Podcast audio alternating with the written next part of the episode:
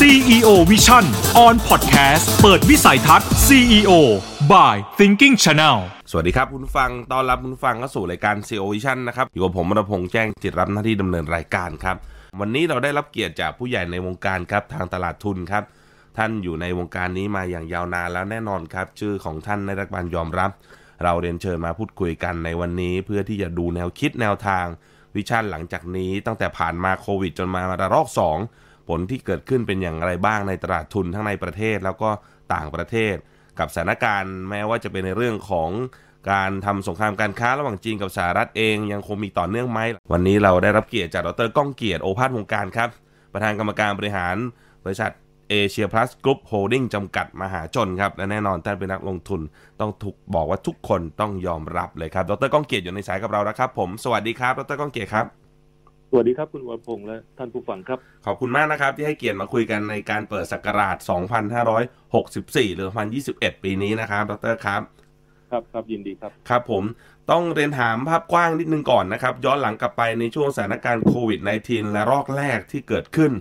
ทราบว่าดรก้องเกียรติก็เป็นท่านหนึ่งที่จับตาดูสถานการณ์นี้มา แล้วก็เห็นวิกฤตที่เกิดขึ้นเป็นเหมือนโอกาสเท่าที่ติดตามความเคลื่อนไหวของดรมาเป็นยังไงบ้างครับ มองเป็นยังไงบ้างครับที่ผ่านมา คือผมเป็นอย่างนี้นะครับว่าทุกวิกฤตเนี่ยจะเป็นโอกาสเสมอนะครับเราผัดเยอะนะ ตั้งแต่ต้มยำกุ้งถูกไหมครับ ใช่ครับเออนะฮะวิกฤตเอ่อเครื่องบินชนตึก โอ้นะครับฮะหัวใจสารพัดนะครับ เพราะฉะนั้ครันบทุกที่มีวิกฤตเนี่ย ถ้าถ้าเรามองย้อนหลังกลับไปเนี่ยอ่าสิ่งที่เราเห็นชัดเจนในอ่าก็คือปฏิกิริยาในตลาดหุ้นตลาดทุนถูกไหมครับใช่หุ้นครัจะบตก ถ้าเกิดมีวิกฤตอ่านะฮะใช่ครับ แต่ถ้ามองตรงข้ามกันก็คือตรงนั้นคือโอกาสเหมือนกันอืมสำหรับผู้ที่กล้านะฮะแต่ส่วนใหญ่ผมเชื่อว่า90กว่าเปอร์เซ็นต์คงไม่กล้า ครับดูสถานการณ์หรือไม่ก็อาจจะลงทุนเต็มตัวไปแล้ว เลยไม่คิดไม่ออกว่าจะทำไงนะครับเอ่อวิกฤตรอบนี้ก็เช่นเดียวกัน แต่ก่อนวิกฤตโควิด -19 เนี่ยต้องเรียนว่า ประเทศไทยเองก็เจอวิกฤตเหมือนกัน แต่ว่าไม่มีการพูดกันเท่าไหร่อ๋อคือการแปลงทางด้านเทคโนโลยี นะซึ่งเกิดขึ้นอย่างรวดเร็วในต่างประเทศนะแม้กระทั่งประเทศต่างๆ ในเอเชียตะวันออกเฉียงใต้ครัปบระเทศเพื่อนต่อหลายประเทศก็มีการปรับตัวอย่างรวดเร็วนะเรามีการพูดถึงเอ่อต้องมีการเปลี่ยนแปลงระบบไอทีอืระบบมการทำงานนะฮะอะไรต่ออะไรสารพัดที่เราคุยกันเรื่อง disruption ทำนองนั้นใช่ไหมฮะถูกต้องครับก่อนหน้านั้นถ้าเราจำได้เราคุยเรื่อง disruption อย่างเดียวนะฮะแล้วครัก็บเอาเทคโนโลยีมาประยุกต์มีการดูเรื่องสตาร์ทอัพอะไรต่ออะไรสารพัดครับประเท ศอื่นก็ไปไกลกันแล้วนะโดยเฉพาะยิ่งในโลกตะวันตกนะฮะอเมริกาอิสราเอล หรือแม้กระทั่งหลายประเทศในยุโรปเป็นต้นนะฮ่องกงสิงคโปร์ก็ไปไกลครับจีนอันนั้นชัดเจนเขาก็เป็อ่านผู้นใช่ครับำหนึ่งครับนะอันนั้นว่าเราเรายังตามก็ไม่ทัน แต่คราวนี้มาเจอโควิด -19 เนี่ยก็ทำให้เราช็อกไปอีกรอบเพราะฉะนั้นในสภาวะที่เกิดวิกฤตซ้ำซ้อนลักษณะนี้เนี่ย สิ่งหนึ่งที่เรา พูดกับตัวเองเสมอนะฮะแต่ว่าในทางปฏิบัติยังทำไม่ได้ อืมนะในประเทศเราพูดกันมานานนะเช่น เราอยากจะยกระดับอ่าการศึกษาเรื่องไอทีเรื่องโน้นเรื่องนี้เนี่ยอืมตั้งกองทุน private equity เพื่อให้ครับมีการลงทุนในธุรกิจประเภทนี้เนี่ย คุยกันมาสามสิบปีแล้วนะครับ โอ้ฮะฮะตั้งแต่สมัยผมเพิ่งกลับจากเมืองนอกใหม่ก็ครับเชิญให้ไปเป็นผู้เชี่ยวชาญทางด้านนี้ แต่ว่าไม่มีอะไรเกิดขึ้น อืม อันที่สองคือเรื่องเออการเพิ่มศักยภาพของบุคลากรครับทำไมผมถึงต้องเน้นเรื่องบุคลากร เพราะว่าฮะในทุกปิดเนี่ย คนที่จะทรัพย์ทรัพย์สินต่างๆ เนี่ย ผมว่ามีค่าด้อยกว่าบุคลากรที่เก่งอืมนะทุกครับองค์คกรับรนะไม่ว่าจะทำธุรกิจอะไรก็แล้วแต่ ไม่ว่าครับจะหน่วยภาคการภาคอุตสาหกรรมภาคการผลิตภาคการขนส่ง บุคลากรนี่คือ สินทรัพย์ที่สำคัญที่สุดของบริษัทฮะเราต้องส่งเสริมไม่มีความ แข็งแกร่งแล้วก็มีประสบการณ์เยอะ ครับ แต่ที่เนี่ยผมคิดว่าบุคลากรไทยเองเนี่ยก็เก่งเก่งอยู่กลุ่มหนึ่งนะฮะแต่กลุ่มส่วนใหญ่เนี่ย ผมก็เชื่อว่ายังต้องยกระดับนะฮะการที่การยกระดับผมเห็นหลายประเทศเนี่ย ก็นำเข้าบุคลากรเก่งๆจากทั่วโลกครับนะฮะอย่างสิงคโปร์อย่างอะไรหรือโลกตะวันตกนี่ไม่ต้องพูดถึงอ่าครับใครเก่งก็เข้ามาเลยนะอ่ามาทำงานนะครับ ของเราเนี่ยส่วนใหญ่ยังนำเข้าแรงงานพม่าแรงงานเขมรอยู่ อืนะมครับมัน นะฮะอันนั้นมาช่วยเรื่องเรื่องการก่อสร้างเรื่อง การประโครมงงสร้างพื้นฐานอ่าฮะ ครับแต่ทั้งระดับข้างบนคือใช้สมองเนี่ย ผมคิดว่าต้องใช้บุคลากรระดับโลกอืมซึ่งตต้องอำนวยความสะดวก เพราะฉะนั้นเรายอมรับว่าการศึกษาของเราตามไม่ทัน แต่ว่าครับสิ่งหนึ่งที่เป็นช็อตคัด ก็คือนำเข้าบุคลากรเก่งๆเหล่านี้ แล้วก็มีเอ่อกฎหมายที่กฎระเบียบที่เอื้ออำนวยให้เขาเข้ามานะอืครับมครับครับ เพราะฉะนั้นในวิกฤตทุกครั้งเนี่ย ผมจะเน้นเรื่องหนึ่งบุคลากรเราเก่งหรือเปล่า เราปรับตัวได้หรือเปล่าครับสองเอ่อเรามีเตรียมการเตรียมพร้อมมากน้อยแค่ไหน คือบางบริษัทเตรียมพร้อมมาก่อนนะฮะพอเห็น เห็นเอ่อบรรยากาศที่เกิดขึ้นอืมรอบๆตัวถ้าไม่ดีก็ต้องเตรียมตัวถูกไหมครับ ใช่ครับ ปี2540เนี่ย ผมเห็นบรรยากาศไม่ดี ผมเนี่ย เอ่อเพิ่มสภาพคล่องในบริษัทนะก็ถือเงินสดนะอะไรที่เป็นการลงทุนในหุ้นในหุ้นกู้ในกองทุน ผมขายทิ้งหมด โอ้ฮะฮะถือเงินสดอย่างเดียวเพราะว่าอัตราดอกเบี้ยตอนนั้นสูงมากครับถ้าพอวิกฤตมาเรามีแต่เงินสดเต็มเต็มบริษัท อันนั้นไม่เป็นไร อืม แต่อย่างสถานการณ์โควิด -19 มันเหมือนกับเป็นสิ่งที่ไม่ได้มีสัญญาณบ่งบอกอะไรมาเหมือนกับธุรกิจที่หรือว่าปัญหาที่เกิดขึ้นในแง่เศรษฐกิจอื่น ๆ ถูกไหมฮะทีแรกเนี่ย ผมคิดว่าคนยังคิดว่าไม่ใช่เรื่องใหญ่อ่าฮะนะครับครับ ตอนโควิดต้นๆเนี่ยก็ยัง ยังไม่แน่ใจว่ามันจะกระทบมากน้อยแค่ไหน ถ้าครัเราบมองย้อนหลังไปเกือบปีหนึ่งถูกไหมอ่าครับใช่ใช่ใช่ไปก่อนหน้านั้นเพราะมันเกิดในจำในวงจำกัดตอนนั้นยังไม่กระจายมากครับอ่าไม่กระจายมากนะฮะคิดว่าผลกระทบคงคงคงไม่มากเท่าไหร่นะฮะคงเอาอยู่ แต่พอกลางปีขึ้นมาเนี่ย ผมเห็นหลายบริษัทในในบ้านเราเนี่ยเอ่อกลัวเรื่องสภาพคล่องเพราะมีบทเรียนในปี 2540 ตอนต้มยำกุ้งครับมีการทรัพย์สินที่ไม่จำเป็นออกไปครับ การลดพื้นที่สำนักงานที่ใช้อยู่เพราะว่าหลายคน work from home อ่าฮะแล้วก็มีการเอ่อลดต้นทุนที่ไม่จำเป็นนะครับขาย non asset อะไรที่ไม่จำเป็นสินทรัพย์หลักหลักเนี่ยขายทิ้งครับนะแม้ philosophy หรือเอ่อวิธีการคิดของคนไทยที่มีมีเงินเยอะๆเนี่ย ชอบเก็บที่ดินไว้เยอะอ่าใช่ครับๆหลายคนก็เริ่มมาคิดใหม่แล้วเออมีภาษีที่ดินด้วยนะ แล้วก็อีกหน่อยคนก็ใช้ออฟฟิศน้อยลงนะครับ อะไรต่ออะไรเนี่ยก็ ผลแล้วก็ผลผลิตทางเกษตรเนี่ย ถ้าใช้เทคโนโลยีมาช่วย มันก็ใช้ที่ดินลงอีก ก็เริ่มมาคิดใหม่นะฮะว่า เออ อาจจะต้องจับระเบียบที่ดินที่ตัวเองมีอยู่นะครับหลายคนคิดอย่างนั้นละครับใช่คใช่รับว่าอันอันนี้ผมว่าเทคโนโลยีมาช่วยได้ แล้วเพราะฉะนั้นเรื่อง work from ผมเรื่องอะไรก็แล้วแต่ มันทำให้ความจำเป็นในการใช้ที่ดินเนี่ยลดลง ยกเว้นคุณจะไปสร้างโรงงานเอ่อพลังงานแสงอาทิตย์ หรือพลังลมนั่นก็อีกเรื่องหนึงครับครับอืมแต่เดี๋ยวนี้ก็ลงไปในทะเลได้เหมือนกันอ่าใช่ใช่ครับนะครับ อันนี้อันนี้เพราะฉะนั้นเนี่ยไอ้ทุกครั้งที่มีวิกฤตเนี่ย จะทำให้คนเปลี่ยนแนวคิด แล้วประเด็นสุดท้ายเนี่ยเมื่อกี้ผมพูดถึงเรื่องบุคลากรครับอ่าการปรับตัวนะปรับทรัพยากร แล้วอันสุดท้ายก็คือว่าการปรับโมเดลธุรกิจ อืมโมเดลธุรกิจที่เราใช้อยู่เนี่ยมันใช้ได้หรือเปล่าต้องถามตัวเองครับนะครับธุรกิจเนี่ย คุณสามารถปรับราคาขึ้นได้ตลอดเวลา สินค้าของคุณปรับราคาขึ้นได้ตลอดเวลา ไม่ว่าจะเป็นสถานการณ์ดีหรือเลวผมยกตัวอย่างอย่างปัจจุบันเนี่ย พวกสินค้าแบรนด์แฟชั่นทั้งหลายแหล่ของครับยุโรปนะฮะไม่ว่าผมไม่ไม่พูดถึงยี่ห้อนะอ่าฮะครับพวกนี้ปรับราคาขึ้นตลอดนะฮะอ๋อไม่ปรับราคาลงนะครับ แม้จะมีวิกฤตก็ก็ราคาเขาก็ปรับขึ้นนะอ่าปีที่เราก็ปรับขึ้นนี่ต้นปีนี่ปรับขึ้นอีกแล้วคือผม คุยกับผู้จัดการหลายแบรนด์เขาบอกเขาปรับขึ้นเพราะยอดขายก็ดี แล้วผมดูจากสังเกตราคาหุ้นฮะของเขายุโรปก็ขึ้นตลอดอ๋อครับคตรัรบงกับเดือนเดือนสามเดือนเดียว ซึ่งตอนนั้นหุ้นตลาดหุ้นคราชทั่วโลกอ่าฮะใช่ครับแล้วเนี่ยขึ้นมาร้อยเปอร์เซ็นต์นะหุ้นอืมหุ้นบางตัว โอ้ซึ่งเป็นบริษัทยักษ์ใหญ่ของโลกครับอันนี้แสดงว่าอะไรแสดงว่าเอ่อแบรนด์ของเขาเนี่ยแข็งแกร่งมากนะ เพราะฉะนั้นเนี่ยถ้าแบรนด์แข็งแกร่งเนี่ย แล้วก็ ไม่เซนซิทีฟต่อการใช้ใช้เงินใช้จ่ายของผู้บริโภค ซึ่งผมเรียนว่าโควิด -19 รอบนี้เนี่ยแทบจะไม่ได้กระทบเอ่อผู้ที่มีรายได้สูงอืมหรือคแม้กรับระทั่งรายได้ปานกลางระดับบนเนี่ยฮะผมก็คิดว่าเขายังมีกำลังซื้ออยู่นะฮะครับ ก็ก็อันนี้ก็เป็นปรากฏการณ์ที่เกิดขึ้น แต่ถ้าเราอยู่ในธุรกิจที่ปรับราคาสินค้าลงเนี่ยอ่าอย่างผมเจออย่างเงี้ยในธุรกิจผมเองอย่างธุรกิจในหน้าซื้อขายหลักทรัพย์ครับอย่างนั้น อะไรต่ออะไรอืมพวกนี้ราคาปรับลงตลอดนะครับ ค่าธรรมเนียม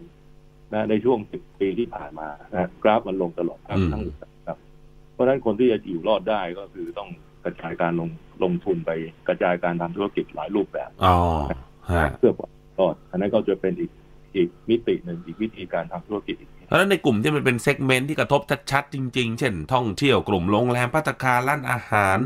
รีสอร์ทสปา หรือแม้แต่กลุ่มเรื่องของเอ่อ การส่งออกที่มีผลกระทบในช่วงแรกๆเนี่ยอันนี้มันกระทบแรงแล้วตลาดทุนมองไงฮะมันก็ลงใช่ไหมถูกไหมฮะอ่าถูกครับ อันนี้อันนี้ผมเชื่อว่าจะมีของเหลือเยอะนะฮะโดยเฉพาะยิ่งธุรกิจโรงแรมนะฮะผมผมไปหลายที่นะไม่ว่าเชียงใหม่ภูเก็ตในช่วงที่ผ่านมาเนี่ยก็พบเลยว่าอย่างครับป่าตอง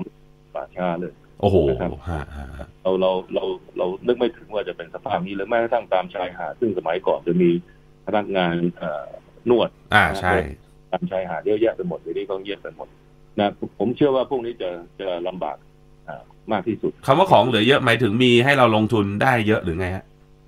ของเหลือเยอะหมายความว่า supply ของอย่างห้องโรงแรมก็เหลือเยอะอ่าแรงงานที่อยู่ในภาคนี้ก็เหลือเยอะครับตกงานกันถูกไหมครับครับแม้กระทั่งพวกการบินอะไรต่ออะไรเนี่ยนะเราจะพบว่ามีการเลิกออฟร้านอาหารเนี่ยก็คล้ายๆกันนะที่ท่านนายกออกมาประกาศเรื่องว่าเออให้ขยายขยับแรกบอกว่า ทานอาหารได้ถึงเจ็ดทุ่มหนึ่งอ่าฮะนะขยับเป็นสามทุ่มก็เพราะว่ากลัวเรื่องแรงงานตกงาน อ่าใช่ ครับไม่งั้นมือมือมือค่ำก็คงคงไม่มีใครไปทานแน่นอน ใช่ครับ นี่ก็จะเป็นเป็นผลกระทบอย่างรุนแรงทางทางเศรษฐกิจ เพราะฉะนั้นสิ่งที่ปรับตัวเนี่ย ผมเชื่อว่าในภาคโรงแรมเนี่ย ถ้าอยู่ในกลุ่มกลุ่มที่สามารถเทเลอร์เมดหรือว่าทำอะไรให้ลูกค้าต้องการตามความประสงค์ได้เนี่ย ผมว่าก็คงยังอยู่ได้นะครับเพ ราะว่าโลกปัจจุบันเนี่ยเอ่อหลายหลายคนนี่คิดว่ากลุ่มนี้ก็คือบริการกลุ่มระดับมีรายได้สูงก็คือทำอะไรที่ให้เหมาะสมกับไลฟ์สไตล์หรือความต้องการของลูกค้านะครับ เพราะฉะนั้นการทำ telemed ก็เหมาะสมนะครับเอ่อหรือกลุ่มที่สองก็คือกลุ่มท่องเที่ยว อันนี้ผมว่าตอนนี้ต้องชะลอไปก่อน เพราะว่ากลุ่มใหญ่ๆเนี่ยที่มาเป็นทัวร์กรุ๊ปใหญ่ๆเนี่ยอืมตอนนี้ไม่เกิดแน่นอนอืมนะครับอันนี้ก็คงต้องหาโอกาสต่อไป แล้วพวกกลุ่มพวกนี้จะมีการแข่งขันอันรุนแรง chain โรงแรมใหญ่ๆ ระดับโลกที่อยู่ในประเทศไทยที่เขาอยู่ในตลาดทุนบ้านเราเขาลงกันเยอะไหมฮะเอ่อลงหมายลงหมายถึงว่า ราคาลง อ่าใช่ครับ ราคาลงครับ อย่างโรงแรมห้าดาวเนี่ย เหลือพันบาทต่อคืนน่ะโอ้นะครับ จากห้าพันหกพันบาทต่อคืนครับ อันนี้อะไรเพื่ออย่างน้อยเลี้ยงนะฮะเลี้ยงพนักงานให้อยู่อยู่อยู่ทำงานต่อนะครับอืมก็คงนั่นแหละแต่ ก็กลายเป็นโรงแรมควอรันทีนไปบ้างหรืออะไรไปบ้างอ่านะใช่ฮะใช่ใช่ใช่ก็ก็มีหลายโรงแรม เมื่อเมื่อคืนผมไปทานข้าวที่ร้านอาหารแห่งหนึ่งอ่าแต่เขาบอกว่าโรงแรมเขาเนี่ยคิดเก้าร้อยเก้าสิบเก้าบาทนะครับ ต่อคืนถ้าถ้ามีลูกค้าเข้าไปอยู่นะคือคือมีทอนในบาท โอ้พันหนึ่งทอนบาทหนึ่งให้มัน คือขอให้มาเถอะทำนองนี้นะฮะเขาร้องให้มาเถอะเออใช่ไหมถ้าใครจะมาควอรันทีนหรือใครอยากจะเปลี่ยนบรรยากาศ อะไรต่ออะไรเนี่ยก็เชิญมาอันนี้แน่นอนหุ้นในกลุ่มนี้ก็ต้องลงลงตามไปด้วยในแง่ของธุรกิจถูกไหมฮะครับกลุ่มนี้จะค่อนข้างจะถูกกระทบโดยตรงนะฮะในเมืองนอกเนี่ยที่ผมเห็นราคาหุ้นตกมานอกจากโรงแรมแล้วพวกเรือสำราญพวกคาสิโน พวกเนี้ยตกมาเยอะเพราะว่าธุรกิจถูกกระทบอย่างรุนแรงอืมครับนะครับเพราะเรือสำราญตอนนี้ก็ไม่มีลำไหนวิ่งได้อ๋อใช่สิงคโปร์ลองวิ่งครั้งหนึ่งวิ่งระยะสั้น ๆ ก็เรียบร้อยไปเรียบร้อยไปแล้วต้องหยุดเพราะครัว่าบติดโควิดกันอีกรอบหนึ่งในเรือ นะครับวิวิธีหนึ่งในการที่จะลงทุนอย่างที่ดรก้องเกียรติพูดมาตลอด หรือว่าที่เราเห็นก็คือ เมื่อมีวิกฤตก็เป็นโอกาสในมุมของการลงทุนของนักนักนักช้อนซื้อหุ้นในราคาที่ลงถูกไหมถ้างั้นอ่าถูกครับ ถูกครับก็เป็นอย่างนั้นนะครับ โอกาสมันมีเยอะนะครับ ในช่วงแรกตอนที่อเมริกาตกเนี่ยอ่าผมเนี่ยเข้าไปซื้อหุ้นพวกเทคค่อนข้างเยอะ อืม พวกพวกเทคโนโลยี พวกไอทีพวก semiconductor ครับตอนก็พวก FAANG ก็พวก Facebook Apple Google อะไรพวกนั้นนะอ๋อก็พวกไอ้แบรนด์หรูหราในยุโรปนะอย่างที่ทราบกันอยู่จะเป็นหลุยส์วิตตองแอร์เมสหรืออะไรก็แล้วแต่นะครับ แล้วก็แม้กระทั่งบริษัททางด้านการเงินพวกแบงก์ครับแบงก์ดีๆนะอย่าง JP Morgan Morgan Stanley ถึงจุดหนึ่งก็น่าสนใจอืมเพราะว่าโมเดลธุรกิจของสอง ของของโดยเฉพาะยิ่ง Morgan Stanley เปลี่ยนเป็น wealth management อืมครับ คือไม่ใช่เป็นแบงก์ทั่วๆไป ครับ เหมือนเวลฟาโกหรืออะไรก็แล้วแต่ครับนะเพราะฉะนั้นพอเปลี่ยนเป็น wealth management รายได้เขาก้อนใหญ่เกินครึ่งเนี่ยมาจาก wealth management เนี่ย ผมว่ามันก็น่าน่าจะสีเขียวพอสมควรเพราะว่าการทำธุรกิจกับเศรษฐีเนี่ยผมว่าเออมันเออมันจะได้เปรียบกว่าถ้าพูดอย่างนี้เห็นภาพชัดใช่อ่าทำธุรกิจกับเศรษฐีมันง่ายกว่า อ่าถูกใช่เอ๊ะเห็นบอกทำไมก่อนนี่ ทางบริษัทเองซื้อหุ้นตั้งแต่หุ้น Apple ราคาเจ็ดสิบเหรียญแหละโอ้ก่อนสปลิตด้วยครับ ใช่ครับ ตอนนั้นที่เขาก่อนสปลิตเจ็ดหนึ่งหุ้นกลายเป็นเจ็ดหุ้น อ่าอ่าอ่าคูณไปคูณมานี่มันโอ้โหมัน มันเยอะมากนะฮะหลายโอ้เท่าอืมอืมอืมเพราะพอพอหุ้นมันแพงฮะเขาสปริตเป็นเจ็ดหุ้นก็กลับมาที่ร้อยร้อยเหล็กร้อยกว่าเหรียญนี่ช่วงหลังนี่ก็น่าจะเป็นหุ้นพวกกลุ่มที่โควิดระบาดแล้วก็กลายเป็นหุ้นที่โดดขึ้นมา เช่นพวกซูมพวกอะไรพวกนี้ไหมฮะถ้า ซูมขึ้นมาเยอะครับ แล้วก็หลังจากนั้นก็ลงมาเยอะนะจากห้าร้อยกว่าเหลือสามร้อยกว่า มันก็ขึ้นไปเยอะเกินไปอ๋อปรับฐาน แต่คิดว่าระยะยาวก็ยังไปได้นะครับ คือคือหลายบริษัทบางบางทีเราอาจจะรู้ว่าบริษัทยาเนี่ยโอ้โหที่ค้นพบวัคซีนอ่าอ่าที่ฮะเก้าเนี่ย ขึ้นไปเยอะ แต่ผมเรียนว่าไม่เยอะเลยนะครับแต่หลายบริษัทนี่ลงซะด้วยซ้ำอ๋อเพราะอะไรครับไม่ทราบเพราะส่วนใหญ่คนมองว่าคือ คือทำไปอาจจะมาที่อาจจะน้อยนะเพราะส่วนใหญ่เป็นการสั่งซื้อจากภาครัฐมากกว่าอ๋อเพราะฉะครันั้บนว่าการทำกำไรมากๆเนี่ยคงทำได้ยากอืมนะครับอืมเพราะว่าการสั่งซื้อโวลูมเป็นหลายสิบล้านโดสเนี่ยมาจากรัฐบาลทั้งนั้นครับใช่นะครับเพราะฉะนั้น margin จะแทบไม่มี แล้วกำลังการผลิตก็ก็ก็ต้องเพิ่มขึ้นนะเพราะฉะนั้นไอ้ตัวเลขต่างๆ ที่จะโตขึ้นมันไม่ใช่ขึ้นทันทีทันใด มีตัวเดียวที่ผมผมลงทุนแล้วได้ได้ประโยชน์ก็คือโมเดอร์นาเนี่ยอ่าฮะ ในเดือนพฤศจิกายนเดือนเดียวขึ้นไปร้อยเปอร์เซ็นต์แต่ตรงนั้นก็ต้องขายทิ้งนะฮะมันมันขึ้นไปถึงร้อยเจ็ดสิบแปดนะฮะผมขายไปได้เกือบเกือบสูงสุด ตอนนี้มันก็กลับมาร้อยเก้าอืมคือคือพวกนี้ผมว่ามันเป็นตามแฟชั่นนะพอข่าวดีมันก็ตูมแล้วหลังจากนั้นก็ เรียกว่าหุ้นตามเทรนด์ไหมฮะแบบนี้ ใช่ครับ จะเป็นลักษณะนั้นก็คล้ายๆหุ้นเลยถุงมือยางบ้านเรา อ่าอ่าสมัยก่อนใช่ใช่อ่าพอตูมขึ้นมาแล้วหลังจากนั้นก็เงียบไปเลย ส่วนใหญ่นักลงทุนไทยเองเห็นบอกว่าไม่ค่อยจะไปกระจายความเสี่ยงในตลาดหุ้นต่างประเทศสักเท่าไหร่ไม่ทราบเพราะอะไร ผมว่าหลายคนยังไม่มีความเข้าใจว่า เท่าที่ผมเจอนะฮะไม่มีความเข้าใจว่าเอ๊ะคนไทยไปลงเมืองนอกได้ด้วยหรืออันที่สองคือว่าแล้วลงผ่านใครอะต้องไปเปิดบัญชีกับโบรกเกอร์ต่างประเทศหรือเปล่าครับนะครับจริงๆเปิดบัญชีกับหลักทรัพย์ไทยก็มีเยอะหลายบริษัทครับนะฮะที่ให้บริการลักษณะนี้อยู่แล้วอืมอันที่สามก็คืออาจจะไม่ไม่มีบทวิจัย หรือไม่มีคำแนะนำ ที่ชัดเจนนะนักลงทุนต้องอ่านเอง แต่สมัยนี้ผมเชื่อว่าการเป็นนักอ่านเนี่ย มันจะช่วยทำเปิด เปิดโลกทัศน์ของเราอย่างอย่างดีนะผมเรียนว่าครับเอ่อการลงทุนของผมเนี่ย ผมไม่ได้ตามบทวิจัยของโบรกเกอร์มากเท่าไหร่โบรกเกอร์เมืองนอก คือโอเคก็ดูเป็นเป็นตัว support เท่านั้นเองแต่ที่หลักๆคือมาจากการอ่านของผมเองอ๋อครับอ่าเดี๋ยวนี้พวกข่าวสารมีเยอะแยะไปหมดถูกไหมครับใช่ครับ Bloomberg Bloomberg CNBC หรืออะไรก็แล้วแต่ นะฮะหรือข่าวโซเชียลมีเดียที่ครับเชื่อถือไว้ใจได้ทั่วๆไปครับ แล้วเราผนวกกับเอ่อประสบการณ์แล้วก็การตัดสินใจของเราเองเพราะว่านั่นสำคัญที่สุด อืมฮะพวกหุ้นตะหุ้นเทคต่างๆ หลายคนมองว่ามันจะมีมันจะมีเอ่อสิ่งที่เรียกว่าฟองสบู่เกิดขึ้นไหมฮะ เพราะว่า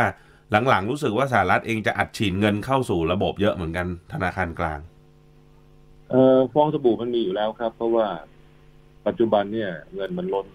เงินมันต้องหาที่ลง อันนี้ครับคือคือคำตอบที่ว่าทำไมเนี่ย ราคาหุ้นทั่วโลกถึงขึ้นไปค่อนข้างมากโดยเฉพาะยิ่งหุ้นอเมริกาครับนะแล้ว valuation ก็ถือว่าค่อนข้างสูงครับนะครับ ต้องคือไม่ว่าจะดูจาก PE หรืออะไรก็แล้วแต่อ่าแต่อย่างไรก็ดีเนี่ย บริษัทเทคเนี่ยสามารถที่จะเอ่อส่งมอบการเติบโตให้กับนักลงทุนได้นะคือไม่ใช่ว่าโตแล้วก็หยุดครับถอย เขายังโตอย่างต่อเนื่อง อันนี้ต่างหากที่ผมว่าเป็นจุดที่ทำให้หุ้นเทคเนี่ย ลงไม่ลงไม่ค่อยได้เท่าไหร่อ๋อนะครับเพราะในที่สุดจาก PE สูงก็กลายเป็น PE ต่ำนะครับ จากที่เคยแพงพอผ่านไปสองสามปีอ้าวถูกอีกแล้วเพราะว่ากำไรมันโตเร็วมากเลยครับนะครับ อันนี้อันนี้เป็นสาเหตุนะครับ แต่แน่นอนก็มีความ เป็นความตั้งใจของผู้นำประเทศอเมริกา ไม่ว่าจะเป็นทรัมป์ที่ผ่านมาหรือแม้กระทั่งผมเชื่อว่าโจไบเดนเองก็อยากจะเก็บภาษีจากบริษัทยักษ์ใหญ่เหล่านี้ให้มากขึ้นเพื่อครับเติมเอ่อไอ้ไอ้การขาดดุลงบประมาณของสหรัฐอเมริกาเองนะครับ ซึ่งแน่นอนก็ เราก็ทราบกันอยู่ว่าใช้เงินเยอะมากนะใช่ครับสนับสนุนให้เศรษฐกิจไม่ถอยหลังอืม นะครับเพราะฉะนั้นก็มีความพยายามเหมือนกันก็ก็วันนี้ก็คุยกันถึงเรื่องการเลือกตั้งที่จอร์เจียที่สหรัฐอเมริกาด้วอ่ายใช่ฮะเออแต่ว่าอะไรจะเกิดขึ้นนะถ้าไบเดนสามารถครองทั้งสภาบนสภาล่างได้อืมโอกาสที่จะผ่านฉลุยครับทางด้านการโอกาสการเก็บภาษีบริษัทยักษ์ใหญ่เนี่ยอาจจะมีมากขึ้น อันนี้ก็จะเป็นเป็นความเสี่ยงเหมือนกันนะอันนี้ก็ต้องดูกันต่อไป มองเรื่องของการเจรจาการค้าระหว่างจีนกับสหรัฐ มันจะมีอะไรเปลี่ยนแปลงไหมครับ ถ้าเกิดว่าไบเดนเข้ามา ซึ่งหลายคนมองว่ามันคงไม่ต่างกันสักเท่าไหร่ยังไงก็อเมริกันเฟิร์สอยู่ดี เหมือนกันครับ คือเราต้องเข้าใจก่อนนะอเมริกาคือผู้นำเศรษฐกิจของโลกในช่วงที่ผ่านมา แล้ววันนี้มีประเทศจีนเนี่ยมาเบียดอยู่ข้างๆเนี่ยครับ ผมว่าไม่ว่าจะเป็นผู้นำคนไหนขึ้นมาเขาก็ต้องอาแสดงบทบาทเพื่อให้มั่นใจ ว่าสหรัฐอเมริกายังเป็นผู้นำอันดับหนึ่งของโลกอยู่ครับถูกครับ ผมว่านั่นคือ philosophy หลักอ่าอเมริกาคงไม่ยอมแพ้ใครง่ายๆอ่าเพราะฉะนั้นไม่ว่าจะเป็นไบเดนขึ้นมา หรือจะเป็นในอนาคตจะเป็นใครขึ้นมาต่อจากไบเดนเนี่ย ผมเชื่อว่านโยบายยังเหมือนเดิมครับแต่ผู้ที่จุดประกายอ่าชัดเจนและแข็งแรง แล้วก็อ่าอ่าเรียกว่ารุนแรงก็คือทรัมป์อ่านะใช่ฮะที่เราใช่เห็นกันนะฮะไม่ว่าจะเป็นด้วย วิธีการกระทำไม่ว่าด้วยคำพูดครับปฏิกิริยาหรืออะไรก็แล้วแต่อันนั้คนรับจะแรงนะครับ แต่ว่าวิธีปฏิบัติของไบเดนหรือท่านอื่นในอนาคตเนี่ยก็อาจจะแตกต่างกันไป เป็นไปได้ที่เขาจะเกลี้ยเสียคุยกันให้มันอยู่ด้วยกันทั้งคู่ได้ไหมฮะถ้าได้ยินข่าวว่ามีแนวทางนี้อยู่เหมือนกันที่อ่าสหรัฐจะเจรจากับจีน มันก็อาจจะเกลี้ยเสียได้บางเรื่องนะฮะในทางด้านการค้าในบางเรื่อง แต่ผมคิดว่าเอ่อในหลายเรื่องไม่ว่าจะเป็นเรื่องเอ่อความมั่นคงเรื่องไอ้ security สารพัดเนี่ย เรื่องต่างประเทศ นโยบายต่างประเทศเนี่ย ผมเชื่อว่าผมเกลี้ยเสียกันไม่ลงนะอืมครับครับ เรื่องเรื่องการค้าจะยอมกันในบางเรื่องเรื่องภาษีอะคุณลดให้ผมตัวนี้ผมลดให้คุณอ่าตัวนั้นใช่ใช่อันนั้นอันนั้นเป็นไปได้นะแต่ถ้าจะบอกว่า ไอ้ศักยภาพของอเมริกาเนี่ย ทางด้านสงครามทางด้านอะไรอืมอาวุธหรือทางด้านการต่างประเทศนี่ถอยหลังให้เท่ากับจีนเนี่ย ผมคิดว่าเป็นไปไม่ได้ อืม ตลาดหุ้นจีนหลายคนมองว่าน่าลงทุนมากขึ้นกว่าในอดีตเป็นอย่างนั้นจริงหรือเปล่าไม่ทราบครับ จริงครับตั้งแต่ปลายไตรมาสสามปีที่แล้วต้นไตรมาสสี่เนี่ยตลาดหุ้นจีนฮ่องกงดีขึ้นนะครับเพราะว่าหุ้นจีนไปลิสต์ในฮ่องกงก็จำนวนมากคือผมเองก็เพิ่มน้ำหนักในการลงทุนในในฮ่องกงจีนนะในช่วงที่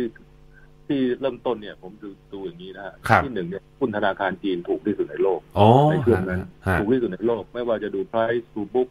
หรือว่าไม่ไม่ว่าจะดู dividend yield ไม่ว่าจะดู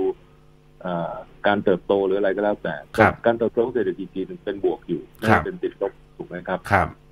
ตอนนั้นมันต่ำกว่า 0.5 เท่า book value อืมดูก็แล้วกันครับนะมันแล้วมันถูกที่สุดในโลกอืมแล้วก็ถามว่าจะล้มไหมเพราะว่าแบงก์ใหญ่สี่ห้าแบงก์ของจีนเนี่ย อันดับต้นๆเนี่ย เป็นรัฐวิสาหกิจหมด เพราะฉะนั้นล้มไม่ได้อยู่แล้วครับนะครับ อันนั้นก็เอ่อเกิดจากเหตุผลข้อหนึ่งข้อสองก็คือว่า หุ้นหลายบริษัทเนี่ยถูกเกินไปเมื่อเทียบกับหุ้นในอเมริกา ถูกนะเกินครับไปไม่ว่าจะเป็นหุ้นอ่าหุ้นอ่าไม่ว่าจะเป็น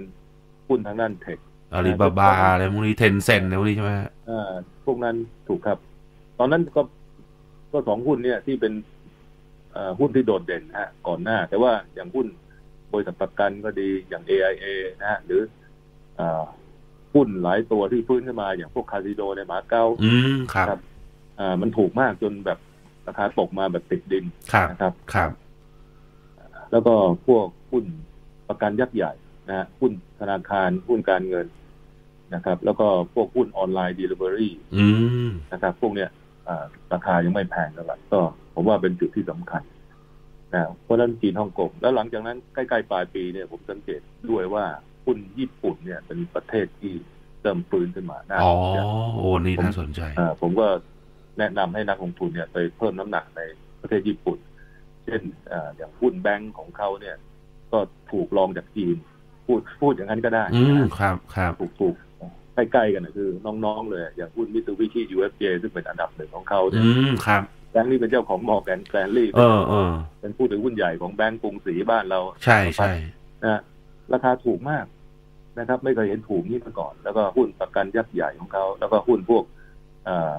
เอ่อเทคโนโลยีทั้งหลายอย่างฟานุกอย่างพวกเอ่อเป็น semiconductor นะฮะแล้วก็หุ้นโบรกเกอร์ของเขาอย่าง Nomura อะไรเงี้ยโอ้โห Tokio Marine บริษัทยักษ์ใหญ่ของเขานะแล้วก็แม้กระทั่ง Fast Retailingยูนิโคลอะไรเงี้ยนะครับมันก็ถูกหมดอะอืมในช่วงช่วงปลายปีที่แล้วนะสองสามเดือนที่ผ่านมานะครับเดือนเดือนตุลาพฤศจิกแล้วก็เป็นจุดที่หุ้นญี่ปุ่นเริ่มหักหัวขึ้น นะไปเอ่อไปในที่สุดไปแตะประมาณสองหมื่นเจ็ดพันจุดนะ จากที่เคยสูงสุดเมื่อสามสิบปีที่แล้วนะฮะสี่หมื่นจุดคุณคิดดูแล้วอืกันมลงไปเยอะมาก ใช่ใช่จากสี่หมื่นจุดลงไปต่ำสุดนี่ประมาณหกพันจุดอื้อผหืมอจำไม่ผิดฮะแล้วฮะว่าเขาไปไต่ขึ้นมาต้องเป็นสิบสิบปีมาสองหมื่นเจ็ดแต่หลายประเทศที่พูดถึงไม่ว่าจะเป็นญี่ปุ่นเองก็ดีอะโอเคจีนอาจจะควบคุมได้ญี่ปุ่นเองหรือในเซาท์อีสเอเชียบ้านเรา เจอระลอกสองเข้าไปเกือบทั้งนั้นเลยนะฮะรวมทั้งในยุโรปด้วยนะฮะคุณก้องเขียนนะใช่ครับ อันนี้ก็เป็น เป็นผมว่าเป็นไวรัสที่ โอ้โหมันเรียกว่าแพร่พันธุ์ได้อย่างน่ากลัวนะฮะครับเร็วแล้วคก็รับส่วนหนึ่งก็เป็นวัฒนธรรมของบางประเทศด้วยที่เขาไม่ค่อยมีโซเชียลดิส a ทนซิ่งเท่าไหร่อืมอืมนะไม่ค่อยระมัดระวังเพราะว่าถือว่าเป็นเรื่องไปจำกัดสิทธิส่วนบุคคลของเขามากเกินไป อ่าใช่ใช่อันนี้ก็จะเป็นเป็นสาเหตุเหมือนกันนะอย่างตรงในอังกฤษเนี่ยล็อกดาวน์ขนาดนี้เนี่ยก็น่ากลัวมาก โอ้วันละห้าหกหมื่นคนนี่ตกใจมากนะฮะใช่ครับ ไม่ไม่ไม่นึกว่าประเทศนี้จะกลายเป็นอย่างนี้ไปได้อืมแต่ก็เข้าใจว่าใช่ไหมคนของเขาก็มีสิทธิเสรีภาพอยากจะทำอะไรก็ทำนะแต่ในที่สุดก็ต้องให้รัฐบาลสั่งให้ปิดหมด ทีนี้มันจะเรายังไม่แน่ใจว่าสิ่งที่มันเกิดขึ้นเนี่ยมันจะไปยาวนานอีกแค่ไหน มันจะทำให้ระลอกสองไม่ว่าจะเป็นในยุโรปอังกฤษ ญี่ปุ่นเองก็โดนเยอะเหมือนกัน หรือว่าในบ้านเราเองเนี่ย มันจะกระทบตลาดทุนกันอีกรอบหนึ่งไหมฮะ หรือว่าตอนนี้เริ่มเงาหัวขึ้นกันได้บ้างแล้ว คือ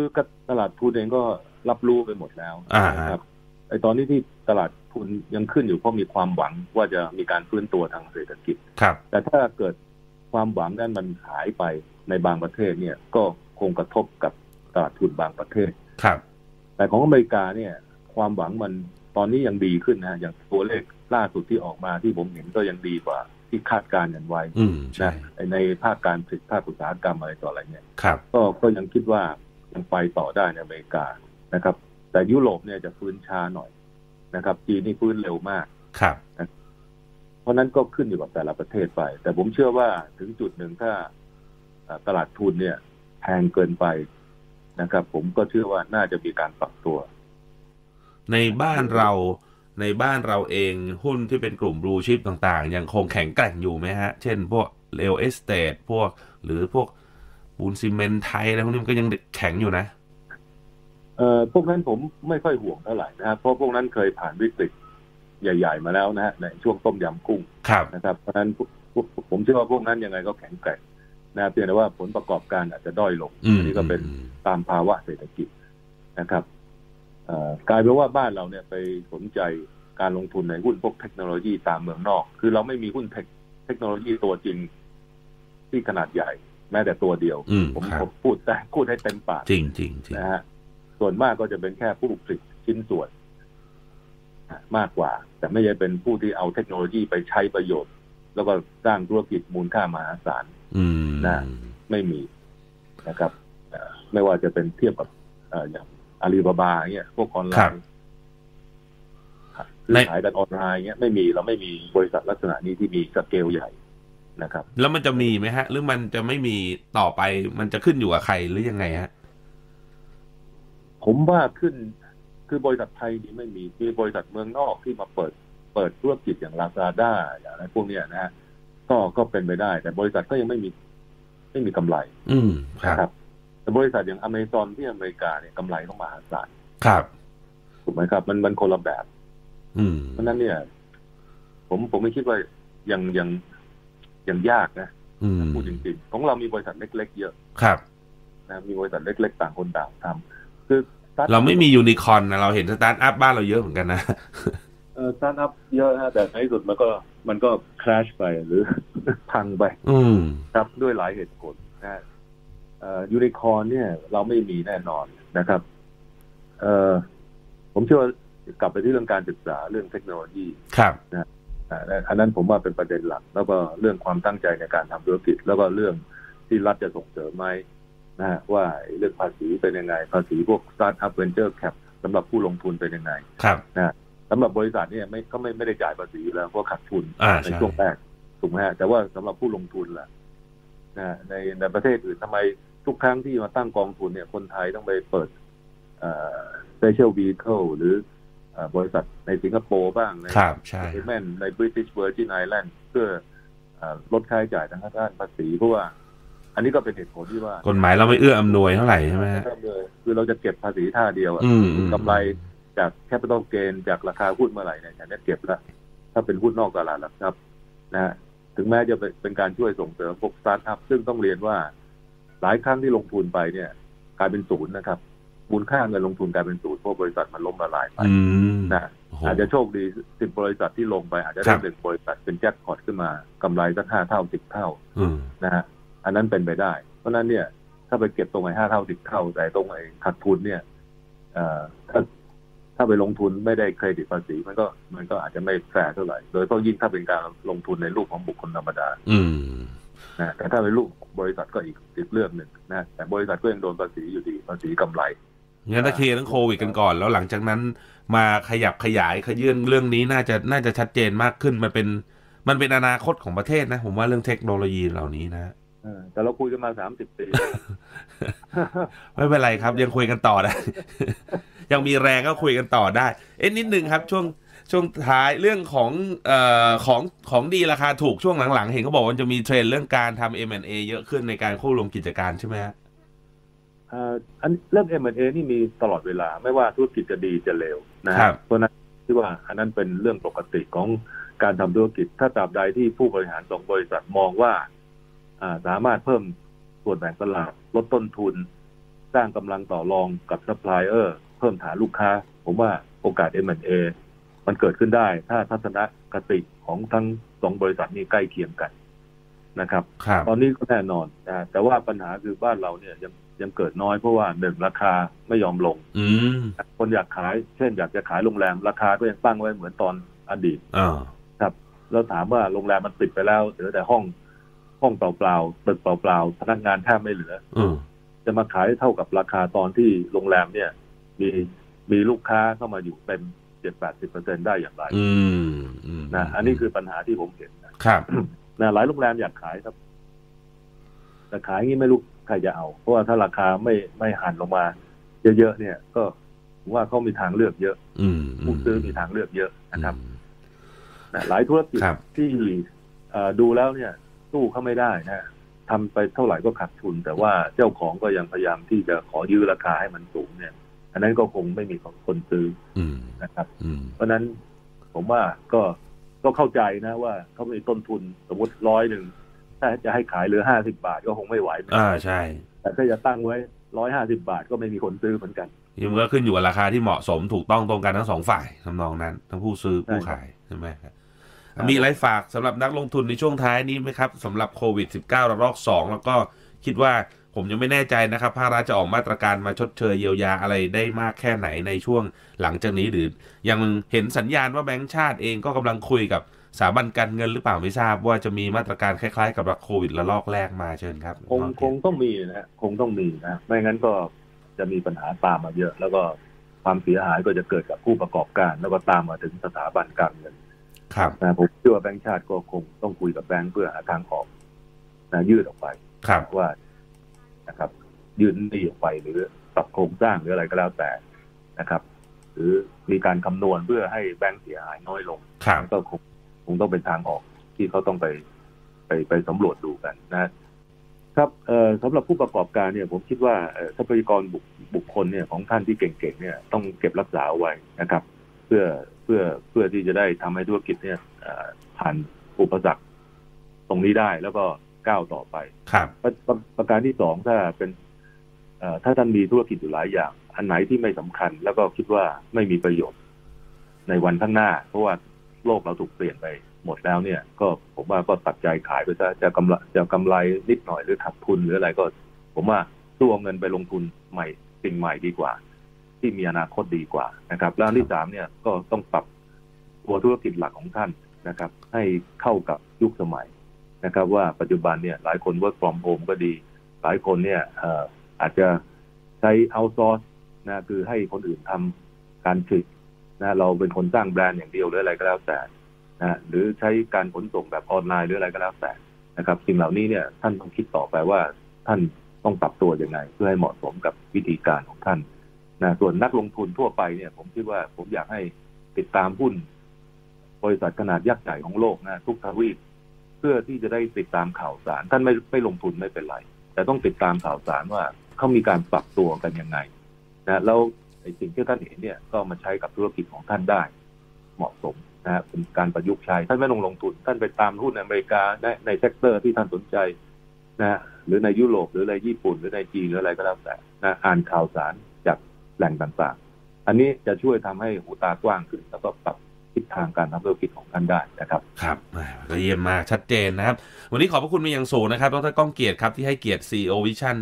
96.5 ครับครับ สวัสดีครับ ครับ สวัสดีครับ ดรก้องเกียรติโอภาสวงการครับ ประธานกรรมการบริหาร CEO ของ Asia Plus Group Holding จำกัดมหาชน ให้มุมมองทัศนะที่น่าสนใจ แล้วผมคิดว่าในกลุ่มการลงทุนในภาคต่างประเทศนะครับในหลากหลายกลุ่มหลากหลายเซกเมนต์ในแต่ละประเทศนั้น ดรก้องเกียรติพูดชัดเจนมากว่า ไม่ว่าจะเป็นสหรัฐอเมริกาจีน ญี่ปุ่น